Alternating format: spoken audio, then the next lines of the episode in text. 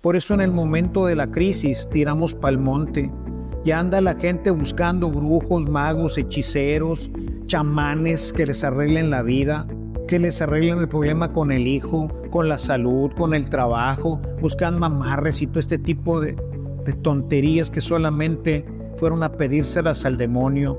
¿Qué tal? Ya me conoces, soy el padre Ernesto María Caro y quiero invitarte a que veas el contenido que te he preparado. Estoy seguro que será de mucha utilidad para ti y si lo es, por favor, compártelo. Dale por favor a la campanita, suscríbete y ayúdanos así a que más gente conozca a Jesucristo. Dependemos de ti, de tu ayuda.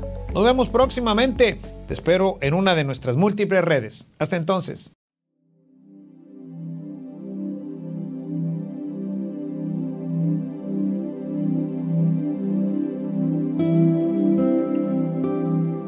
Este segundo domingo de Cuaresma, como lo comentaba al principio, sigue empujando nuestra vida sobre el camino de la fe. Está estructurada con una primera lectura en donde escuchamos cómo Abraham es bendecido por Dios gracias a que creyó. Y el Evangelio de Jesús, que nos relata Marcos, como siempre en el segundo domingo, nos encontraremos con la transfiguración. Es decir, en esta, en esta lectura, eh, los discípulos que son invitados a presenciar este momento eh, van a tener que empezar a descubrir algo nuevo, algo nuevo en Jesús que todavía no alcanzan a comprender. El misterio que estamos tratando hoy, pues, es el misterio de la fe. Sea, para seguir a Cristo, mis hermanos, se necesita verdaderamente una fe como la de Abraham, como una fe de este hombre al que se le pide sacrificar a su hijo. Un hombre que ha visto actuar a Dios en su vida. O sea, no es, no es algo nuevo para él encontrarse con un Dios misterioso, un Dios que le dice que va a concebir siendo él ya una persona grande, una persona, pues para nosotros sería ya anciano, y además su esposa estéril. Le prometió que lo llevaría a vivir a una tierra en donde mana leche y miel, y todo esto se va cumpliendo. Es decir, Abraham ha visto que puede confiar completamente en el Señor que si Dios ofrece algo, si Dios promete algo, no se va a retractar. Y por eso es que la carta a los hebreos, si ustedes checan el capítulo 11, verán como el autor de la carta a los hebreos elogia la fe de Abraham, porque dice, Abraham tenía tanta fe, tanta fe, que estaba seguro que Dios podría hasta resucitar a su hijo. Por eso no duda en hacer algo que parecería completamente ilógico a nuestro parecer. No solamente, siempre recordemos que estamos hablando de cosas que pues nos relatarían eventos de hace cuatro mil años, ¿verdad? Dos mil años antes de Cristo, que es más o menos donde podríamos datar a Abraham. Entonces, ciertamente el tema de los sacrificios pues no es, no es una novedad, o sea, realmente uno pondría mucha atención en el tema del sacrificio, cómo sacrificar a su hijo. No, era una costumbre entre los pueblos, los pueblos paganos, recuerden que él pues está en ese proceso de avanzar y de construir una fe diferente, pero él viene también de esos pueblos paganos en donde pues el primogénito era sacrificado muchas veces para diferentes razones, ¿no? Para construir una ciudad, para que les fuera bien en la guerra, en fin, diferentes situaciones que se presentan. Entonces, esa no es la novedad. La novedad es que le pide que sacrifique, sacrifique al único heredero. No tiene más. O sea, Jesús a este punto tendría ya más de 90 años y su esposa pues sigue siendo estéril. Se acabaría, o sea, aquí se interrumpiría la promesa del Señor de darle descendencia, una descendencia que no podría ni siquiera contar en las estrellas. O sea, si tienes capacidad, pues cuenta las arenas del mar y así será. Más de esto será tu descendencia. Pero él no duda, él tiene fe. Por eso incluso es citado en el Nuevo Testamento este evento en la carta a los hebreos, porque quiere con esto impulsar a la primera comunidad a aumentar nuestra fe. Por lo que toca el Evangelio, vemos el capítulo final de un acontecimiento que va a transformar la, visión de los, uh, de los discípulos. Jesús acaba de revelarles poco tiempo antes que él va a morir en Jerusalén. Pedro, recordarán ustedes, pues trata de impedirlo. No, maestro, ¿cómo te puede pasar esto? Es decir, habíamos puesto nuestra confianza en ti, ahora la, la tiras a la basura. ¿Cómo vas? El Mesías, ¿no eres tú el Mesías? ¿No eres tú el Mesías? Y recuerden que en todo esto se va desarrollando lo que se llama en Marcos el secreto mesiánico. La idea es que tú, tú te encuentres con Él cada uno de nosotros. En su tiempo, los primeros lectores de Marcos, hoy que lo leemos también nosotros, no puedes llegar a creer simplemente por leer un texto. Lo decíamos ahora en nuestros ejercicios la semana pasada. Necesitas tener una experiencia, la experiencia del Dios vivo. Ellos van a tener que cambiar, como también nosotros tenemos que cambiar nuestra nuestra visión del mesianismo de Jesús. Tenemos que cambiar esta visión que tenemos del, del Mesías terreno por el Mesías celeste. Eso es lo que va a ocurrir en el Tabor. En el Tabor ellos van a tener la experiencia que tuvo Pablo en Damasco. Conocer al Mesías en su gloria. No en el Mesías que padecerá, sino al Mesías mesiánico. Ellos tienen realmente en el Tabor una experiencia del cielo. El cielo se abre y les permite ver la realidad de Cristo y también, junto con él, a Moisés y a Elías, que, como se ha dicho siempre, pues vienen de alguna forma a confirmar o a testificar que el camino para llegar al Señor siempre es obedeciendo su palabra.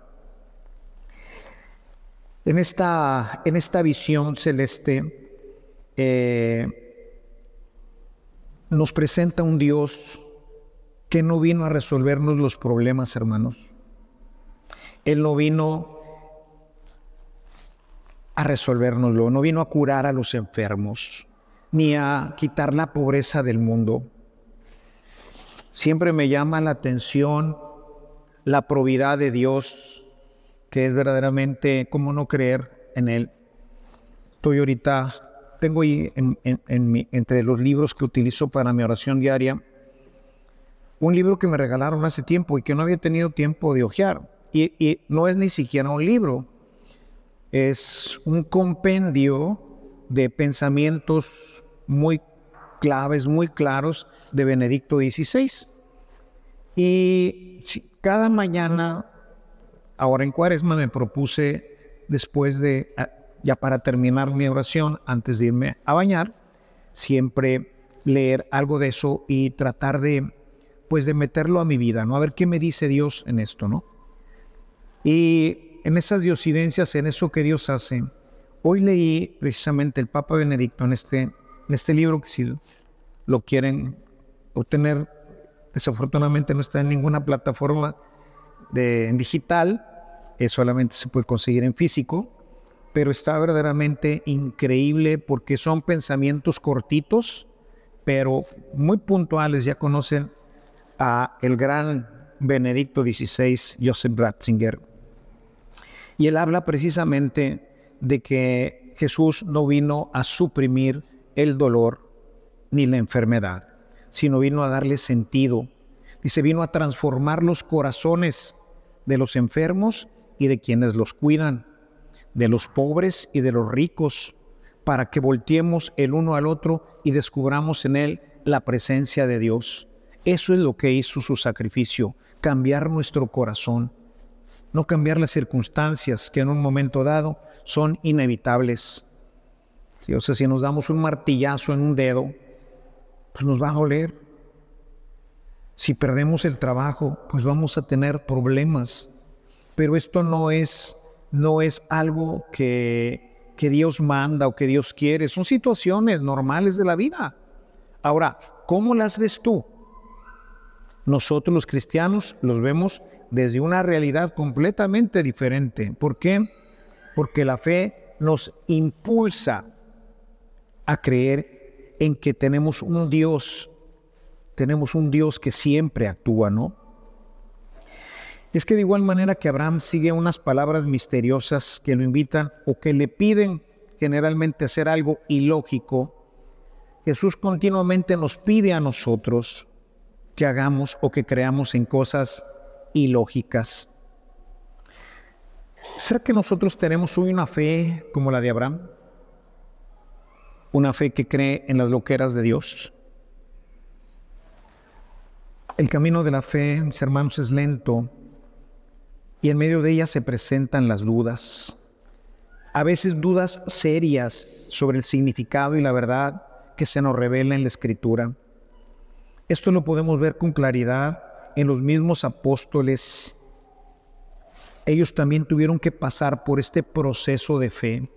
Tuvieron que ir descubriendo a este Dios celeste, a este Mesías, que no es el Mesías que ellos esperaban, sino es un Mesías diferente. Y para ilustrarlo, hay un texto de Mateo, capítulo 14, que nos presenta la tormenta en el mar. En esta tormenta se presenta Jesús caminando y todos creen ver un fantasma, una fe todavía, cómo alguien puede caminar sobre el mar, etcétera. Nos siguen viendo, siguen avanzando en conocer a este hombre que sigue haciendo cosas maravillosas, como venir caminando desde la orilla, caminando por el mar en medio de una tormenta. Jesús les grita, no teman. Y entonces Pedro le dice, fíjense lo que le pregunta, si realmente eres tú, mándame ir hacia ti sobre las aguas, si realmente eres tú. Y Jesús le dice, ven. Ah, caray. Ven. ¿Tú te bajabas de la barca? Jesús te está diciendo, ven. Bájate de la barca. ¿Ven? Y tú lo que ves es un mar embravecido que está golpeando la barca por todos lados. Se mete el agua. El agua que te salpica sigue estando mojada. Me imagino que, bueno, yo creo, ¿verdad? O sea que yo me bajaría agarrado así hasta con los dientes de la barca, ¿ah? y luego metería un pie y sentiría a ver si está firme, y luego el otro, y luego haría haciendo como los niños chiquitos solitos, ¿verdad? me suelto tantito, me vuelvo a agarrar a ver si no, si no me sumo. Pero bueno, Pedro vio que no se sumía. Y le creyó Jesús. ¿Ven? Si puedes caminar sobre el agua. Y se arranca Pedro. Pero nos dice que cuando vio la tormenta, dice, y descendiendo Pedro de la barca caminó sobre las aguas y fue hacia Jesús. Pero viendo la fuerza del viento tuvo miedo y empezó a hundirse. Sí te creo, pero ante situaciones extremas, la cosa cambia. Y empezamos a tener miedo miedo de que Jesús no cumpla su palabra. Imagínense, miedo de que Jesús no cumpla su palabra, de que ya se haya arrepentido, de que yo pueda seguir caminando hasta llegar a Él. ¿Y qué pasa, hermanos, cuando perdemos la fe? Nos metemos en problemas. Hoy nuestro México vive en problemas porque no tiene fe. No cree en este Dios poderoso al que clamamos, a lo mejor ya ni clamamos, porque ni siquiera creemos que Él pueda salvarnos de situaciones como las que hoy vivimos a nivel nacional y a nivel estatal. Seguimos creyendo en un Mesías terreno que va a cambiar esto y que va a poner lo otro. No, no, no jala. Dios no necesita eso. Dios opera de una manera diferente. Pedro empezó muy bien, como muchos de nosotros, comenzó a caminar, pero le faltó fe y se metió en problemas. ¿Tú tienes fe? ¿Tú podrías caminar así, creyéndole a Jesús? Cuando nosotros creemos y luego no creemos, vamos a estar en un lío. Por eso dice Jesús en el capítulo 9 de San Lucas, Nadie que después de poner la mano en el arado mire atrás es apto para el reino. El reino, hermanos, es un misterio. Dios es un misterio y nos invita a caminar en él. Y si no estás dispuesto a caminar en fe, no puedes entrar este misterio y nunca sabrás qué es el reino de los cielos. Nunca sabrás qué es la paz, la alegría y la plenitud de vivir en esta fe que se baja de la barca y camina hasta Jesús es necesario porque lo que hace Jesús con los apóstoles es irlos introduciendo en un misterio que los supera por mucho, pero por mucho. ¿Qué tan grande es nuestra fe? ¿Será nuestra fe tan grande cuando vemos que la cuenta de banco se vacía? Porque tenemos ya un buen tiempo sin trabajo y nadie nos contrata o cuando vemos que nuestro enfermo, por más que hemos orado, no reacciona, no se mejora. Seguimos creyendo y tenemos paz en nuestro corazón. O cuando el hijo desordenado de la casa no entiende, se va de la casa, seguimos creyendo. Tenemos fe. La fe, hermanos, se conoce cuando se pone a prueba. Cuando suceden cosas como las que vemos hoy, mata a tu hijo.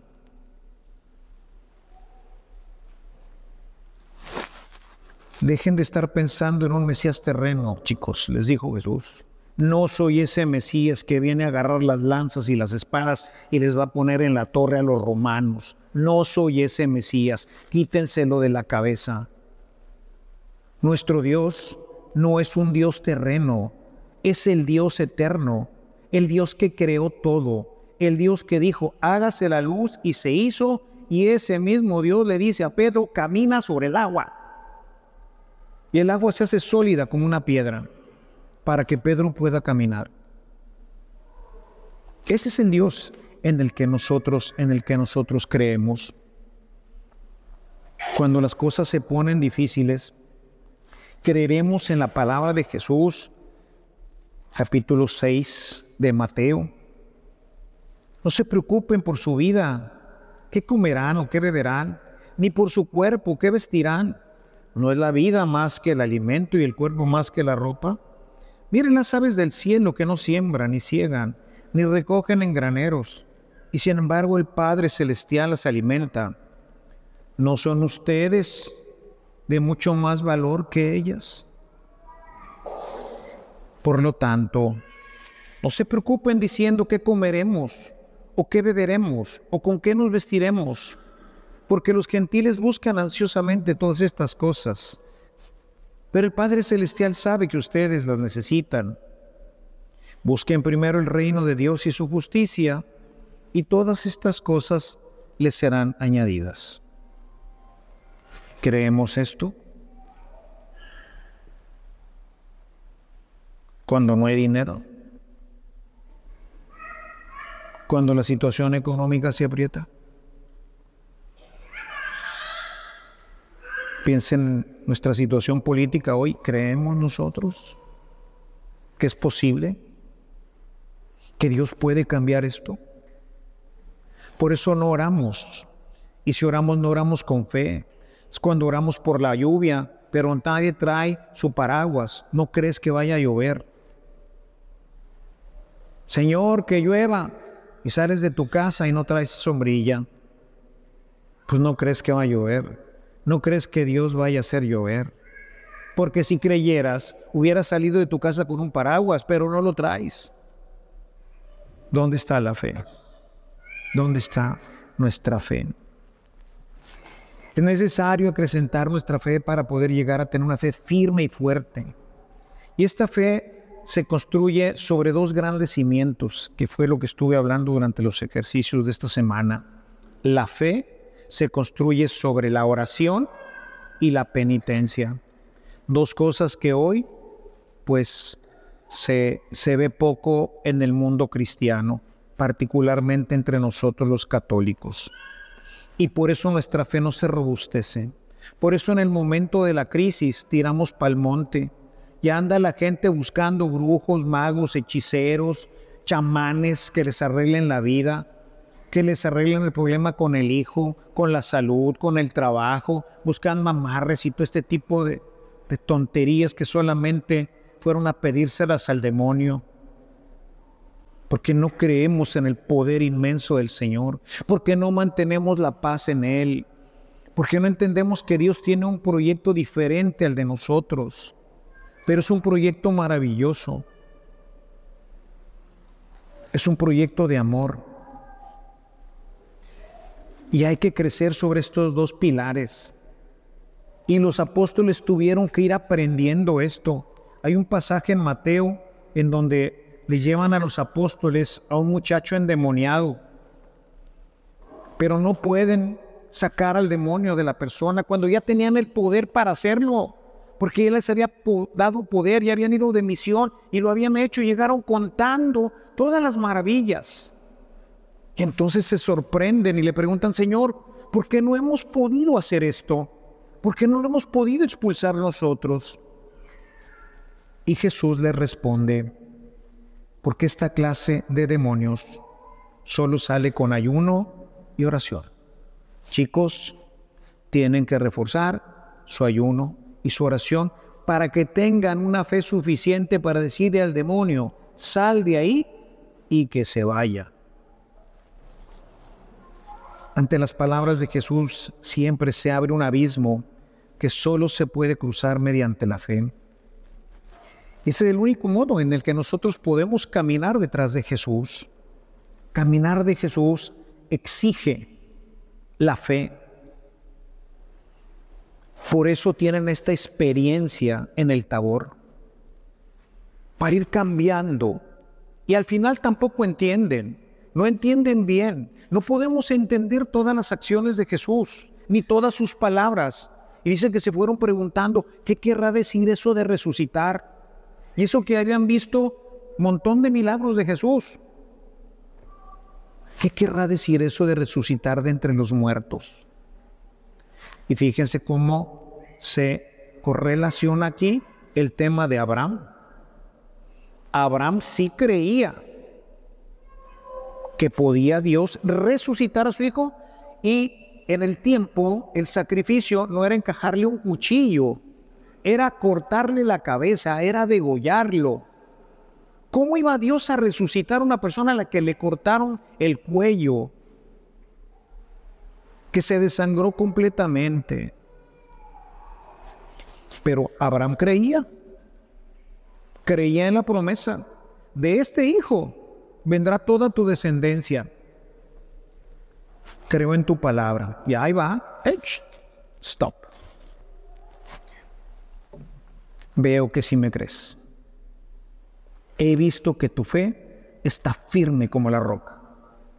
Y por eso no solamente te bendeciré con esto, sino todas las naciones serán bendecidas a partir de tu fe. Mis hermanos, aprovechemos esta cuaresma para avanzar un poco más en la certeza de nuestra fe. Aumentemos un poco nuestra oración. Oramos poco, reconozcámoslo en general. Aumentemos un poquito más nuestra fe durante este tiempo, aumentando nuestra oración. Aumentemos nuestro tiempo de meditación de la palabra de Dios. Les he a tener 10 o 15 minutos diarios, o menos si no pueden esto. Léanla, mediten un poquito, traten de avanzar en su fe. Si no le dedican tiempo a la oración, a la meditación de la palabra, si no se esfuerzan ofreciendo pequeños sacrificios, no comer un dulce, un chocolate, un postre, ¿cómo va a crecer su fe? Y el día que venga una prueba tremenda, vas a terminar yendo a buscar un chamán.